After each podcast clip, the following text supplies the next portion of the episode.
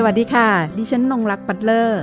นี่คือพื้นที่ของคนชอบอ่านและชอบแชร์ ที่จะทำให้คุณไม่ต้องหลบมุมอ่านหนังสืออยู่คนเดียว แต่จะชวนทุกคนมาฟัง และสร้างแรงบันดาลใจในการอ่านไปพร้อมๆกัน กับ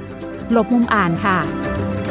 หลบมุมอ่านวันนี้อยู่กับคุณรักมนัญญาสมเทพบรรณาธิการนักเขียนซึ่งมีผลงานเขียนประเภทนวนิยาย เรื่องสั้น ความเรียงกวีนิพนธ์คุณรักเคยเป็นบรรณาธิการให้กับสำนักพิมพ์ดอกหญ้า สำนักพิมพ์ดับเบิลนายสำนักพิมพ์เรือนปัญญา สำนักพิมพ์แม่โพศพวันนี้ดิฉันจะคุยกับคุณรักจากการเป็นนักเขียนบรรณาธิการสู่การเป็นยูทูบเบอร์และประสบการณ์ทักษะจากการเป็นนักเขียนและบรรณาธิการนำไปใช้ในการเป็นยูทูบเบอร์อย่างไรบ้าง เราไปย้อนฟังเรื่องในอดีตกันก่อนให้คุณรักได้เล่าถึงว่า โอ้ยตอนที่ยังเป็นนักเขียนเป็นบรรณาธิการอยู่นั้นน่ะ เขาเป็นอย่างไรบ้างนะคะ ก่อนที่จะกระโดดมาเป็นยูทูบเบอร์นะคะ เมื่อ 2 ปีที่แล้ว และเป็นยูทูบเบอร์ตอนอายุ 62 ปีด้วยค่ะ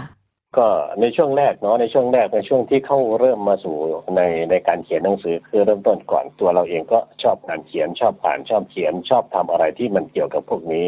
ก็จนปี 2536ก็ได้เข้าไปทำงานที่สนบินดอกหญ้าในตำแหน่งของบรรณาธิการคัดสรรเรื่อง เรื่องที่เป็นวรรณกรรม เป็นวรรณกรรมสร้างสรรค์ทำงานในส่วนของนักเขียนใหม่ด้วยนะครับ อันนี้ก็ถือว่าเป็นประสบการณ์ที่เราได้รู้จักนักเขียนในยุคนั้นเยอะๆขึ้นมานะครับ เป็นนักเขียนที่กำลังจะดังที่จะมีเรื่องสั้นตามนิตยสารต่างๆ ในช่วงนั้นนิตยสารเกี่ยวกับเรื่องสั้นวรรณกรรมต่างๆ มีเยอะ มีเยอะมากก็ทางสนับพิมพ์ดอกหญ้าก็เปิดโอกาสส่วนนี้เข้ามาก็ให้เข้าไปทำงานดูแลคัดสรรคัดเลือกเรื่องของนักเขียนยุคนั้นเข้ามาเพื่อที่จะรวมพิมพ์เป็นเล่ม ก็ถือว่าเยอะนะครับทำงานร่วมกับนักเขียนในยุคนั้นนะสนุกมากนะครับ ไปงานพบปะกับนักเขียนพูดคุยกัน อันนี้ทุกอย่างมันมันช่วงที่เราโทรศัพท์ก็เป็นประจำออฟฟิศไม่มีอะไรที่มากกว่านี้ ตอนนั้นมีแพ็กลิงก์ ใช่ไหมมันก็จะตามตัวกันแพ็กลิงก์อย่างเดียวนะครับ ยุคโบราณมากเลยนะอ่าตอนนี้ถ้าคุณนึกแพ็กลิงก์อะไรต่างๆก็คงจะจำไม่ได้แล้ว ในช่วงนั้นก็จะมี เรื่องพวกนี้เข้ามาทำนะครับ ก็สนุกในการทำงานร่วมกับนักเขียนในยุคนั้น ก็มีหน้าที่ในการคัดสรรเรื่องนะครับดูแลเรื่องว่าเอาคนนี้คนนี้ควรพิมพ์ไหมควรจะทำอย่างไรก็ได้รับอิสระในการที่จะให้ทำงานพวกนี้เยอะจากสำนักพิมพ์นะครับ อันนี้ก็ถือว่าทำอยู่ดอกหญ้านี้หลายปีนะครับหลายปีตั้งแต่ปี 36 จนถึงปี 43 44 นะครับ ก็ถือว่าเป็นยุคของการเปลี่ยนผ่านนะครับ ก็7-8ปีที่ทำตรงนั้นก็ได้ทำงานร่วมกับนักเขียนรุ่นใหม่นะครับ ในยุคนั้นหลายสิบคนนะครับ ซึ่งถึงเวลานี้ก็ผ่านมาร่วม30ปีนักเขียนดาวรุ่งชุดนั้นก็เป็นนักเขียนอาวุโสกันเยอะแล้วนะครับ ก็แก่ๆทันกันหมดแล้วห้าสิบหกสิบกันประมาณนั้นนะครับ ตอนนี้ก็ถือว่าเป็นประสบการณ์ที่ดี เพราะฉะนั้นก็ มาทำส่วนอื่นด้วยก็มาทำดับเบิลนาย มาทำที่เรือนปัญญา มาทำที่สารพิมพ์แม่โพศพนะก็ถือว่าเป็นช่วงระยะเวลาก็ประมาณเกือบเกือบร่วมสิบห้าปีนี่ว่าประมาณนั้นนะสิบห้าปีที่อยู่ในวงการของการทำงานเกี่ยวกับที่ทำหน้าที่เป็นบรรณาธิการ ซึ่งมันจะอยู่ในงานที่ตรวจต้นฉบับด้วยตัวหนังสือทุกอย่างทำ artwork อะไรต่างๆ ที่เราต้องตรวจดูนะครับ การเขียนคำนำเขียนคำโปรยเขียนอะไรทุกอย่าง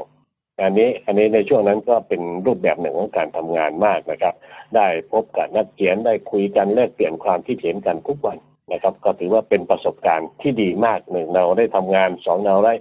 เรียนรู้ผ่านตัวหนังสือของนักเขียนอีกจำนวนมากในช่วงนั้นนะครับ ก็ดีมากๆนะครับ เป็นก็คิดถึงนะตอนนี้ก็ยัง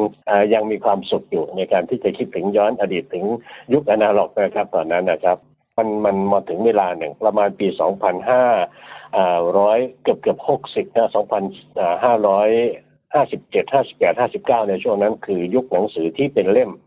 มันก็จะเริ่มลดบทบาทลงมา ลงไปเรื่อยๆนะครับลดบทบาทลงไป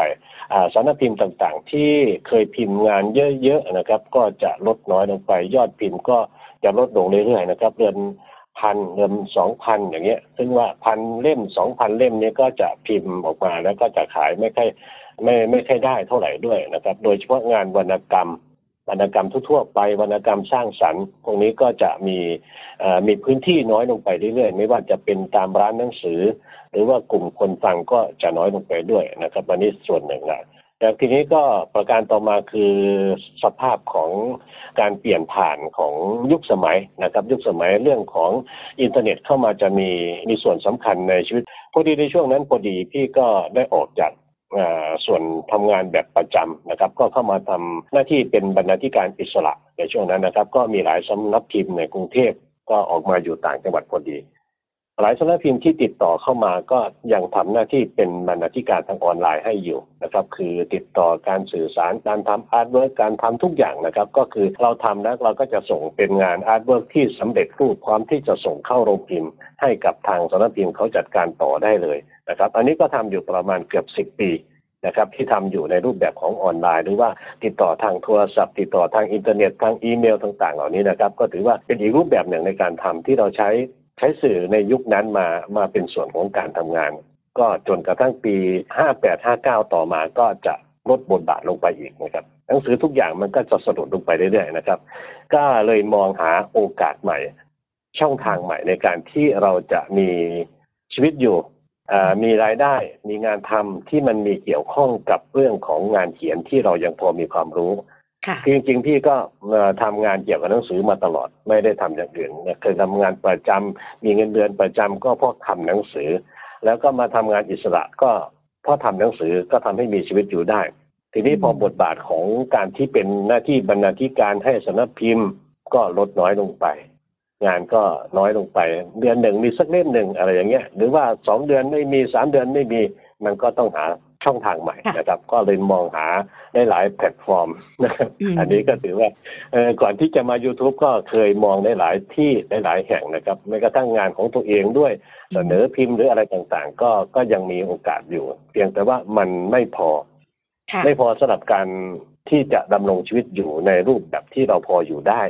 ก็เลยมามองที่ YouTube นะมามองที่ YouTube อันนี้ก็ถือว่าเป็นการสร้างตัวเองเปลี่ยนผ่านตัวเองเหมือนกันนะครับ พอจะต้องมา เป็นยูทูบเบอร์เอง ประสบการณ์การที่เราเป็นทั้งนักเขียนมาก่อน เป็นบรรณาธิการมาก่อนในการเป็นนักเขียนนะมันช่วยเราได้อยู่แล้วในเรื่องของการที่จะทำเรื่องขึ้นมาเพื่อจะทำให้การอ่าน อันนี้ขอเรียนคุณผู้ฟังก่อนตอนนี้ทางคุณรักมนัญญานะคะ มีช่องใน YouTube นั่นก็คือ ประภัยนิยายเสียง ประภัยเล่านิยาย และอีกอันก็คือหมอฮักดูดวงนะคะ คือเพิ่มเติมนะครับ มีทั้งหมดตอนนี้ห้าช่องนะครับห้าช่องนะคะ ครับผมห้าช่องนะครับ ก็คือจะมีมีมีที่ที่คุณนงรักพูดก็คือเป็นเป็นช่องหลัก มีช่องรองอยู่อีกสองช่องนะครับ คือประภัยนิยายอีกช่องหนึ่งนะครับ แล้วก็มีช่องคนสนธยาอีกช่องหนึ่งนะครับ คนสนธยาเนี่ยคือเป็นนามปากกาสำหรับการเขียนงานเกี่ยวกับเรื่องป่าเรื่องผีเรื่องอะไรที่ส่งเรื่องให้กับทางช่องประภัยนิยายเสียง ประภัยเล่านิยายเป็นคนอนำไปอ่านนะครับ ทีนี้ก็เลยดึงงานทั้งหมดนั้นส่วนหนึ่งมา ลงที่ช่องคนสนธยา ก็เป็นการเปิดช่องทาง เผื่อว่าเมื่อไหร่ก็ตามสักวันหนึ่งคุณรักเองนะครับพี่รักเองก็อาจจะย้อนกลับมาอ่านเองนะครับแล้วเปิดช่องทางไว้นะครับในอนาคตเผื่อไว้ไม่ประมาทเผื่อว่าเราจะมีกลุ่มคนฟังที่อยากจะฟังเสียงคนสนธยา หรือว่าคุณรักมนัญญานะครับ ก็จะมาฟังที่ช่องคนสนธยาต่อไปในอนาคต อันนี้ก็วางแผนไว้ในระยะยาวๆนะครับ ขอถามคุณรักนะคะ ตอนนี้ก็คือมีห้าช่องหลักนะคะ อย่างที่เรียนคุณผู้ฟังเมื่อสักครู่นั่นก็คือ ประภัยนิยายเสียง ประภัยเล่านิยาย ประภัยนิยาย คนสนทนาแล้วก็หมอฮักดูดวง เอาละตอนนี้มาเป็นบทบาทของบรรณาธิการ YouTube ของตัวเองช่องของตัวเองทั้งห้าช่องวางตำแหน่งแห่งที่ของทั้งห้าช่องในเรื่องของเนื้อหาไว้อย่างไรบ้างคะอ่าเนื้อหานะครับมาเริ่มต้นจากช่องใหญ่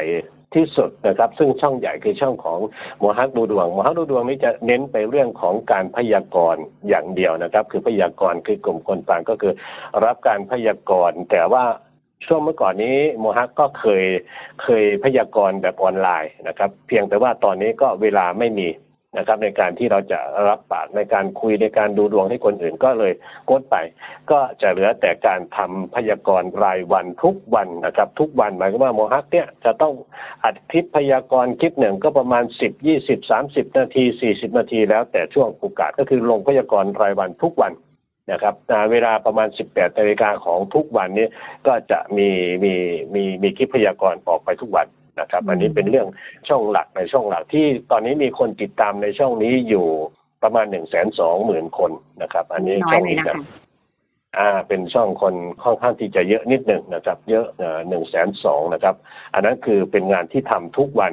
หลังจากนั้นนะครับก็คือทำคลิปพยากรณ์แล้วทีนี้หมอฮักดูดวงนี้ก็จะเปลี่ยนบทบาทสวมหมวกใบใหม่ กลับมาเป็นนักเขียนนะครับก็เป็นคนสนธยาที่ใช้นามปากกาคนสนธยา เพื่อที่จะเขียนเรื่อง นะครับเขียนเรื่องป้อนให้กับช่องทางประภัยนิยายเสียงกับประภัยเล่านิยายเป็นช่องหลักที่ทำเอาเรื่องพวกนี้ไปนะครับ ก็จะเขียนเรื่องผี เริ่มต้นจากเรื่องผีก่อนนะอ่าเรื่องผีไม่ว่าจะเป็นผีปอบผีกระสือผีกระหังผีทุกชนิดนะครับ ที่มันมันมันมันสื่อถึงเรื่องของเรื่องสยองเรื่องของอันนี้จริงนะครับแฟนตาซีด้วยอะไรด้วยนะครับ อันนี้ก็ต้องทำความเข้าใจกับคนกลุ่มคนฟังอยู่ด้วยว่าเรื่องทั้งหมดที่เราเขียน เป็นเขียนจากจินตนาการ อาจจะอ้างอิงกับโครงเรื่องบ้างบางส่วนบางจุดที่นนตรงนี้บ้าง แต่ว่าสุดท้ายก็คือประยุกต์ใหม่ ในการที่จะเล่าเรื่องเขียนให้เกิดความสนุก ไม่เน้นน่ากลัวอย่างเดียว มีสนุกด้วยอะไรด้วยนะครับ อันนี้ก็เป็นบทบาทหนึ่งในการทำหน้าที่เป็นนักเขียนในบทบาทต่อมาคือนำหน้าที่เป็นเสมือนเป็นบรรณาธิการด้วย ก็คือคอยตรวจสอบว่าทิศทางในการเขียนของเราเป็นอะไรเรื่องแนวไหนที่พอจะสื่อถึงกลุ่มคนอ่านได้ชัดเจนมากที่สุด ไม่ว่าจะเป็นเรื่องปอบในยุคหนึ่งปอบมาเยอะแล้วก็เขียนเรื่องปอบคือกระแสของปอบเยอะไม่ว่าจะภาคไหนภาคไหนก็จะอีสานนี่ปอบเยอะนะครับ ไม่ว่าจะมีการพิธีไล่ปอบตรงตรงนี้ เราก็จัดประเด็นในการที่จะเอาเรื่องปอบมา โดยอาศัยความบอกเล่าของคนเฒ่าคนแก่ในชุมชนของเราตั้งแต่สมัยเราเป็นเด็ก ก็จะนำมาประยุกต์ในการเขียนในยุคปัจจุบันบ้างย้อนอดีตไปเมื่อ 20-30 ปีก่อนบ้างในสมัยที่บ้านเมืองเรายังไม่มีไฟฟ้า มันก็น่ากลัวบรรยากาศมันแบบบ้านๆแบบบ้านนอกมีวัวควายมีอะไรอยู่นะยุคนั้นก็จะสนุกมากอะไรอย่างเงี้ยก็คนฟังก็เริ่มติดเริ่มจำได้ว่าช่องเนี้ยช่องประภัยนิยายเสียงประภัยเล่านิยายเป็นเรื่องเกี่ยวกับผีอันนี้ก็เป็นเรื่องการสร้างอัตลักษณ์ให้ตัวเราใช่ไหมครับ มีเอกลักษณ์มีอัตลักษณ์มีภาพลักษณ์ของเราว่าเรื่องนี้ เป็นเรื่องเกี่ยวกับปอบกับผีเรื่องป่าเรื่องสยองขวัญ คนฟังก็จะเริ่มเริ่มมีมีการที่เรียกว่าแบ่งกลุ่มเป้าหมายกลุ่มเป้าหมายของการที่เข้ามาฟังช่องของเราว่าอะมาช่องนี้เพื่อที่จะฟังเรื่องสยองขวัญนนะ เรื่องแฟนตาซีบ้างเรื่องอะไรบ้าง อันนี้เขาก็จะมาไอ้เรื่องที่เขาจะฟังที่เป็นรักหวานแหววที่เป็นความรักอะไรต่างๆ เขาก็จะไปฟังช่องอื่นๆ ซึ่งไม่เกี่ยวกับช่องของประภัยเล่านิยายหรือประภัยนิยายเสียง อันนี้ก็คือชัดเจนมากขึ้นอ่า อันนี้ก็เป็นการเลือกเขาเรียกว่าเลือกกลุ่มคนคนฟังโดยโดยที่เราก็คัดสรรมากลุ่มคนฟังว่าในกลุ่มที่เราทำเนี่ยคือกลุ่มที่เป็นชอบฟังเรื่องของผีๆนิดนึงอะไรในเวลากลางคืนเขาก็จะเปิดฟังเขาก็จะแจ้งมาคอมเมนต์มาว่า ตอนกลางคืนเนี่ย รอฟังอยู่ฟังทุกวันทุกวันฟังแล้วหลับหลับแล้วตื่นมาฟังใหม่ได้อะไรอย่างเงี้ย นะครับเขาก็จะฟังยาวๆไปเลยอย่างเงี้ยนะครับ อันนี้เป็นการแบ่งแยก มีกลุ่มคนฟังนี่ค่อนข้างที่จะเยอะนะครับ คืออย่างนี้หลายๆคนนะครับเขาฟังเป็นเป็นระบบครอบครัวเลยนะพ่อแม่ฟังมีลูกฟังด้วยอะไรเงี้ยนะครับ อันนี้อันนี้หลายๆคนที่เขาส่งคอมเมนต์เข้ามาว่า เอาตั้งแต่คุณยายฟังบางทีเปิดให้แม่ฟังนะครับการทีนี้ก็ลูกฟังหลานฟังเขาก็สนุกกันนะครับ คือแบบว่าฟังล้อมวงฟังเหมือนที่สมัยที่เราเป็นเด็กเราฟังอ่าละครวิทยุ ใช่ไหมสมัยก่อนที่มันยังไม่มีทีวีหรือทีวีมีน้อยลงก็จะฟังละครวิทยุที่เรื่องสยองขวัญอันนี้ก็จะย้อนกลับไปจริงๆแล้วยุคของเราเป็นเป็นยุคของดิจิตอลยุคของสื่อออนไลน์ แต่วิธีการนำเสนอได้หลายคนเขาก็ เสนอแบบย้อนเก่าเข้าไปยุคก่อนด้วยนะครับ อย่างเรื่องของช่องประภัยนิยายเสียงก็ไม่ได้มีเอฟเฟกอะไรมาก ไม่ได้มีอะไรที่มันปรุงแต่งเข้ามาคือเล่าแบบธรรมดาใช้จังหวะใช้ลีลาใช้การเล่าแบบเป็นธรรมชาติหรือเป็นกันเองเหมือนกับเล่าสู่กันฟังเนี่ย ก็คนเขาก็จะอิน อินในเนื้อหาด้วยอินในน้ำเสียง แล้วก็ก็สร้างจินตนาการเสริมเข้ามาอีกด้วยว่าเป็นน่ากลัวอย่างนั้นอย่างนี้น่าอะไรต่างๆ เหล่านี้นะครับ ก็คือเป็นบทบาทที่ต่างคนต่างทำหน้าที่คนฟังเขาก็จะรู้ละมาฟังแล้วเขาก็จะจินตนาการไปด้วยอ่าก็กลัวก็กลัวแต่ฟังก็อยากจะฟังอะก็เราก็จะเห็นว่าจริง ๆ แล้วเนี่ย นิยายแนวนี้นะคะ ที่เป็นเสียงแล้วก็เผยแพร่ในช่องต่างๆ ที่ทางคุณรัตนัญญาได้ได้เป็นเจ้าของช่องขึ้นมาเนี่ย ส่วนหนึ่งเลยเนี่ยมัน มันเป็นการฟังกันได้ทั้งครอบครัว แล้วคือบรรยากาศของการฟังเรื่องผีผีสางๆเนี่ย ฟังคนเดียวมันไม่ค่อยสนุก ส่วนผมคิดว่า มันต้องฟังกันหลายๆคนคือมาช่วยกันกันกลัว เออ หรือบางทีมันแย่กันได้ว่าเฮ้ยมาแล้วอะไรอย่างเงี้ยเออ มัน มันต้องมีอารมณ์ร่วมแบบนี้ด้วยกันอะไรเงี้ย ก็ทำให้บรรยากาศในครอบครัวเป็นไปอีกแบบหนึ่งนะคะในช่วงที่ฟังเพราะว่าได้เข้าไปฟังแล้ว เออ เอฟเฟกก็ใช้ได้เลยแหละ เสียงคนอ่านด้วย บางทีเราก็ลุ้นว่า เอ๊ะ เคยอยู่ในสถานการณ์อย่างนี้ไหมอะไรอย่างเงี้ยนะคะคนที่คนที่อายุมากขึ้นมาหน่อยสามสิบสี่สิบก็จะเคยมีประสบการณ์พวกนี้ ก็จะสนุกไปด้วยอีกรูปแบบหนึ่งนะครับอันนี้ทีนี้แหละค่ะ อีกอันที่สำคัญเลยในการทำนิยายเสียง ก็คือเสียงของคนเล่าเรื่อง มีการมีการเทคเยอะไหมคะโอ้ต้องถาม ต้องถาม มันอาจจะไม่ได้เหมือนแบบเราไปถ่ายหนังอะ่ะแต่อันนี้ก็ต้อง ใช้วิธีการเทคพอสมควรว่าต้องโงฝึกปรือกันเท่าไหร่หรือว่า แก้กันกี่รอบอ่าสมมุติเรื่องแรกเลยที่จะออกตอนนี้หลายเรื่องแล้ว อืม หลายตอนแล้วเนี่ยก็อยู่ตัวแรกแล้วเรียนรู้เทคนิคปรับเปลี่ยนยังไงด้วยอย่างเงี้ยค่ะ คือคือแรกๆนะครับ คุณคนที่เป็นทำหน้าที่เล่าเรื่องคือคุณประภัย ซึ่งเป็นภรรยาของพี่รักนี่นะครับเขาก็พื้นฐานเขาก็คือชอบการอ่าน อ่านให้อ่านหนังสืออยู่เยอะคือทำมีส่วนในการที่จะอ่านนะเขาคือทำงานที่อยู่อยู่ในส่วนของหนังสือมาตลอดเหมือนกันนะครับ เป็นคนจัดหน้าอาร์ตดีเตอร์พิสูจน์คำผิดหรืออะไรต่างๆเหล่านี้เขาก็จะมีพื้นพวกภาษานี้พอสมควรทีเดียวนะครับอ่าแต่ทีนี้เขาก็มาพอมาอ่านเขาก็เป็นคนที่ให้รายละเอียดเกี่ยวกับการอ่านได้มากกว่า มากกว่าคนทั่วๆไป คือใส่ใจรายละเอียด ใส่ใจในจังหวะของคำของอักขระเขาจะชัดเจนมาก ที่ตรงนั้นนะครับหลายคนก็จะคือจะจะยกว่าเป็นแบบอย่างที่ดี ในการที่อ่านหนังสือแล้วมีมีจังหวะที่ดี มีคำต่างๆ ที่มันชัดเจนทุกอย่างนี่คือ อันนี้ก็ส่วนหนึ่งที่คนเขาฟังบางคนเป็นครูเป็นอะไรนี้ก็จะให้ลูกฟังบ้านเนี่ยลองฟังการอ่านการใช้เสียงแบบคุณประภัยเขาอ่านเนี่ยมันจะดีเขาก็เนี่ยก็เป็นส่วนหนึ่ง แต่ทีนี้ก่อนที่ เรื่องที่ออกไปแบบเป็นตอนๆอย่างนั้นนะครับ คุณประภัยก็จะอ่านแบบก็คือหลายเทคกันแล้วนะคือบางทีบางประโยค บางประโยคที่มันมีรอเรือมีคอควายมีอะไรที่มันก้ากันไปก้ากันมาคอวอมั่งอะไรบ้างอันนี้มันความไม่ได้ใช่ความมันเป็นอะไรภาษาบ้านๆออกทางอีสานอย่างเงี้ยเขาก็ต้องแก้นะครับ คืออ่านไปแล้วก็ต้องตัดเลือกเอาคำที่ดีที่สุดมานะครับ เพื่อที่จะมาเอาเสียงเอาคำต่างๆ มามาร้อยใส่กันด้วย บางประโยคเขาบางทีพี่ดักก็จะนั่งมองเขานั่งอ่านอยู่นะเขาก็จะอ่านเขาก็จะหงุดหงิดตัวเองอ่านคำนี้ไม่ได้ หรือว่าประโยคนี้อ่านสามเที่ยวสี่เที่ยวเขาอ่านอยู่งั้นเนี่ยเขาก็บ่นไปอ่านไปไม่ได้จริงนะอันนี้ อันนี้เบื้องหลังมันมันสนุกมากไปดาดูเขาเขาอ่านนะครับเขาอ่านเสร็จคืออย่างสมมุติว่าตอนหนึ่งประมาณสิบห้านาทีเขาอาจจะใช้อ่านอยู่ประมาณสักครึ่งชั่วโมง นะครับครึ่งชั่วโมงนะกว่าก็เวลานะก็จะมาตัดคำที่มันอ่านไม่ถูกตัดออกไปมานั่งฟังมาตัดมาอ่าคำไหนไม่ชัดคำอะไรต่างบางทีก็ต้องอ่านอ่านเสริม อ่านเสริมมาคือแก้นะคืออ่าตัวนี้อ่านไม่ได้ก็ถึงไปอ่านมารอบนอกอ่านมาแล้วค่อยมาประกอบในไฟล์เวลาที่เราจะตัดต่อขึ้นมา อย่างนี้ก็มีส่วนช่วยมากนะครับ คือทำให้มันสมูทตรงไปว่าอาจังหวะต่าง ๆ เสียงต่าง ๆ อันนี้ก็คือเป็นเขาเรียกว่าเป็นความพยายามของคนอ่าน ในการที่จะเล่าเรื่องนะครับ คือพอใจอจนพอใจเขาถึงค่อยปล่อยออกไป อันนี้เป็นต้นนะครับ หลาย ๆ คลิปที่ที่ทำมาแล้วไม่ดี เขาก็จะลบทิ้งเอาใหม่ อะไรอย่างนี้นะครับ ก็จะลบทิ้งเอาใหม่เพื่อที่จะให้คนฟังนี้ได้ได้รับอัตรสในการที่จะรับฟังได้ดีที่สุด อันนี้ก็เป็นส่วนในความพยายามของคนที่เล่าเรื่องนะครับอันนี้อันนี้ ผิดไม่ปล่อยประมาณว่าอย่างนั้นนะคือผิดต้องแก้ก่อนก่อนที่จะปล่อยออกไปนะครับ บางทีทำอ่านตั้งแต่เที่ยงเที่ยงวันนะถึงเที่ยงคืนยังไม่ได้ปล่อยงานออกไปก็เป็นไปได้ อันนี้คือทำอยู่งั้นแหละแก้ไขตัวนั้นนี่อยู่หลายรอบนะครับ อันนี้เป็นเรื่องที่ความใส่ใจของคนทำ YouTube ควร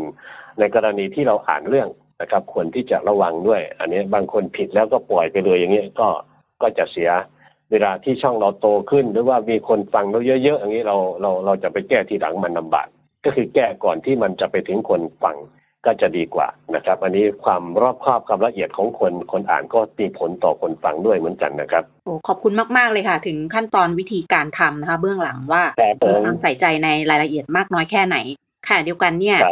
การที่ต้องอ่านออกเสียงก็เป็นเหมือนงานบรรณาธิการด้วยรูปแบบหนึ่ง แต่เราบรรณาธิการเสียงของเราที่จะต้องปล่อยออกไปจากเรื่องที่เราเขียนขึ้นมา เรื่องทั้งหลายที่เขียนแล้วก็นำไปอ่านออกเสียงนะคะ ในช่อง มีโอกาสไหมคะที่คนที่ติดตามฟังอยู่ เขาจะได้อ่านเป็นรูปเล่ม หรือว่าคุณรักกับภรรยาพอใจละเราทำเป็นเสียงนี่แหละ ตอนนี้เราถูว่าเรามาถูกทาง เราสนุกกับมันแล้วกลุ่มคนฟังนะครับกลุ่มคนฟังเขาพยายามถามหลาย ๆ คนนะถามมาว่ามีหนังสือจำหน่ายไหมมีที่จะได้อ่านด้วยตัวเองไหมจะได้เก็บหนังสือด้วยหรือเปล่า มีคนถามเยอะนะครับ ถามเยอะว่าขายที่ไหนบ้างอะไรบ้าง อ่าซึ่งก็ต้องตอบไปว่า คนสนธยาเขียนส่งต้นฉบับเป็นรายวัน ยังไม่ได้มีรวมเล่มสักเรื่องเลยที่อ่านในช่องนี้เวลานี้นะครับ แต่ว่าอนาคตก็คงจะเป็นเรื่องของอนาคตอยู่นะครับ อยากจะทำไหมในแง่ของคนที่อย่างอย่างเราเนี่ยเติบโตมากับงานที่หนังสือเป็นเล่ม เรายังมีความสุขในการที่จะได้เห็นหนังสือเราเป็นเล่มอยู่นะครับ ไม่ว่าจะพิมพ์มากน้อยขนาดไหนก็ตามนะก็ยังใฝ่ฝันเหมือนกันว่าเราอยากจะรวมสักชุดสองชุดออกมาเพื่อเป็นเป็นพื้นฐานนะครับ เป็นแนวทางว่ายังมีหนังสือเล่มอยู่ อันนี้ก็ใฝ่ฝันอยู่แต่ว่าก็ยังไม่แน่ว่าเมื่อไหร่จะได้ทำนะครับ ประการต่อมานะครับก็คือมีคนถามเหมือนกันว่า เอาเรื่องอย่างเรื่องของชุดบ้านดอนจำปาที่ออกมาในตอนนี้ก็คือร่วมร้อยตอนนะครับ ก็มีคนถามว่าน่าจะมีโอกาส มีคนจัดละครหรือว่าทำเป็นภาพยนตร์ไหมอะไรไหมอย่างนี้ก็มีคนถามอยู่บ่อย ๆ คือเขาอยากจะเห็นภาพที่มันเป็นภาพที่เคลื่อนไหว นอกจากภาพที่เขาจินตนาการเอา อันนี้ก็มีคนถามเข้ามาเยอะเหมือนกันนะครับ ว่าถ้าเกิดว่าเป็นหนังหรือว่าเป็นละครเนี่ยคงจะสนุกอะไรอย่างนี้นะก็มีคนถามนะครับ แต่ว่าก็นั่นเป็นเรื่องของอนาคตอีกว่าจะมีใครมาสนใจไหม อยากจะมีคนมาติดต่อว่าเขาเรื่องนี้ไปทำละครหรือว่าเป็นทำภาพยนตร์หรือเปล่า ก็อันนี้ก็เป็นเรื่องอนาคตอีกเช่นเดียวกัน แต่ถามในแง่ของคนทำนะครับ ยังยังอยากย้อนกลับไปเป็นหนังสือเล่มก็ยังอยากจะทำนะครับแม้กระทั่งแปรรูปเป็นการสื่ออื่น ๆ ที่มันจะส่งให้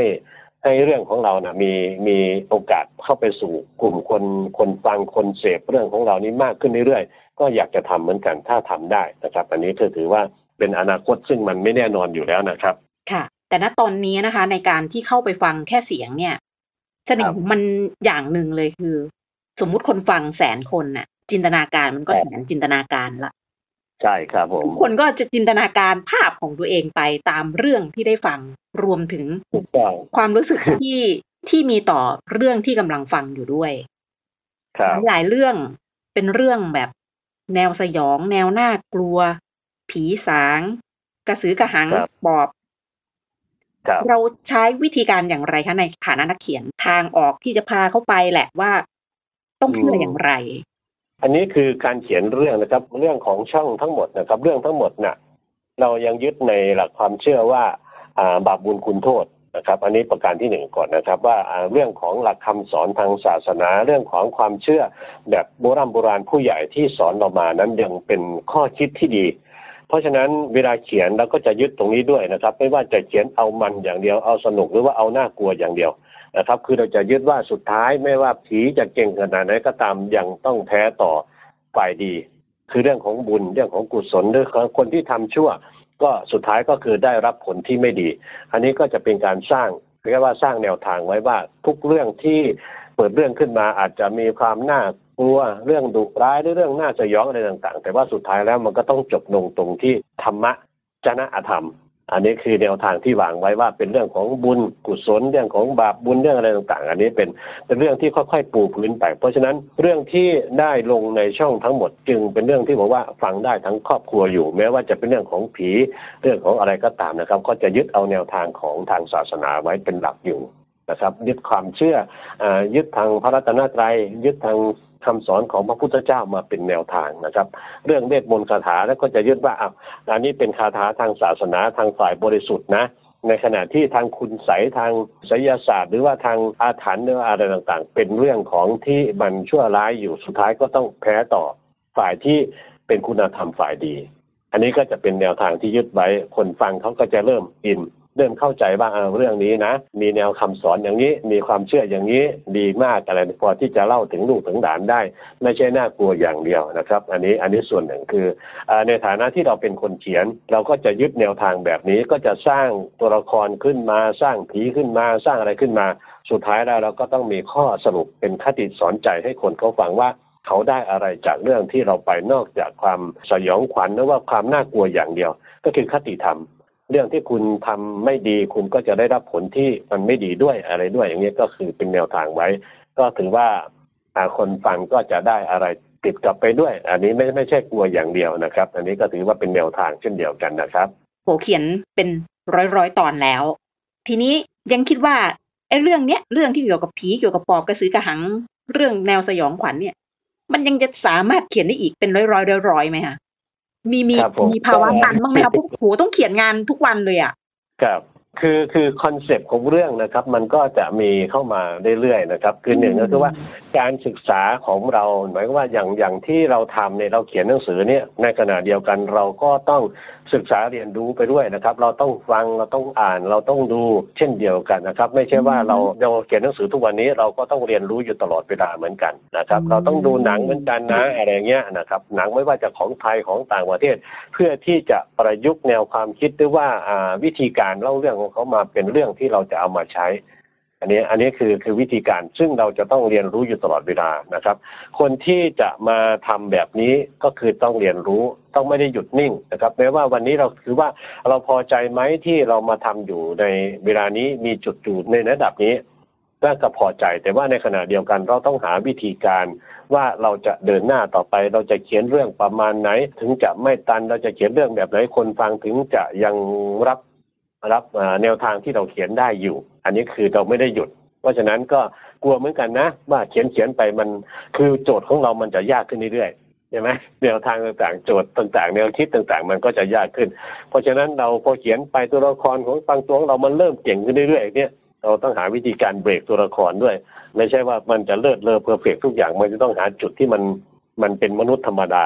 ก็คือมีมีรักโลภโกรธหลงมีความผิดพลาดบางประการขึ้นมาด้วย เพราะฉะนั้นก็อาจจะมีบางเรื่องที่เราต้องย้อนกลับไปเพื่อที่จะตรวจสอบตัวเองด้วย ตรวจสอบตัวละครของเราด้วย มันก็จะเป็นลักษณะของงานเขียนที่ที่มันจะทำให้เราเดินหน้าต่อไปได้ไม่ใช่ว่าเก่งไปสุดๆเลยแล้วทีนี้ใครจะสู้ได้ใช่ไหมอันนี้อันนี้คือทุกอย่างมันจะต้องมี มีการเรียนรู้มีพัฒนาการหาจุดปลุกพ้องต่างๆ ของตัวเราด้วย อันนี้คือคือถามว่าเราจะอยู่ได้ไหมเราก็ต้องอยู่ได้ เพราะว่าเราไม่ได้หยุดไม่ได้หยุดในการที่จะเรียนรู้และก็พัฒนาตัวเองด้วยนะครับ อันนี้เป็นส่วนสำคัญ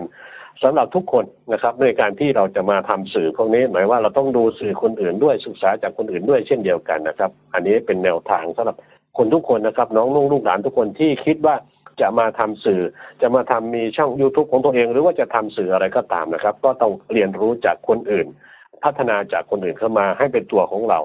นะครับ อันนี้จะเป็นความภาคภูมิใจและเราก็จะอยู่ในในจุดที่เราอยู่ได้แบบนานๆนิดหนึ่งนะครับ อันนี้ถือว่าเราควรจะศึกษาด้วยนะครับ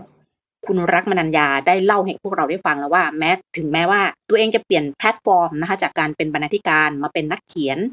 แล้วก็ตอนนี้มาเป็นยูทูบเบอร์นะคะ ทุกอย่างทุกขั้นตอนที่ทำเผยแพร่ในช่อง YouTube ของตัวเองทั้ง 5 ช่องที่กล่าวไปแล้ว นั่นก็คือ ประภัยนิยายเสียง ประภัยเล่านิยาย หมอฮักดูดวง ประภัยนิยายแล้วก็คนสนธยานะคะ ทั้ง 5 ช่องนี้แหละค่ะ เราจะเห็นว่ามันเกิดจากการฟังอ่านดูแล้วก็เรียนรู้อยู่ตลอดเวลา รวมถึงนำความรู้สิ่งที่เรียนรู้นั้นนะมาประยุกต์ใช้กับงานของตัวเองให้มันเป็นตัวเองที่สุด วันนี้หลบมุมอ่านต้องขอขอบคุณคุณรักมนัญญาที่มาร่วมพูดคุยในรายการ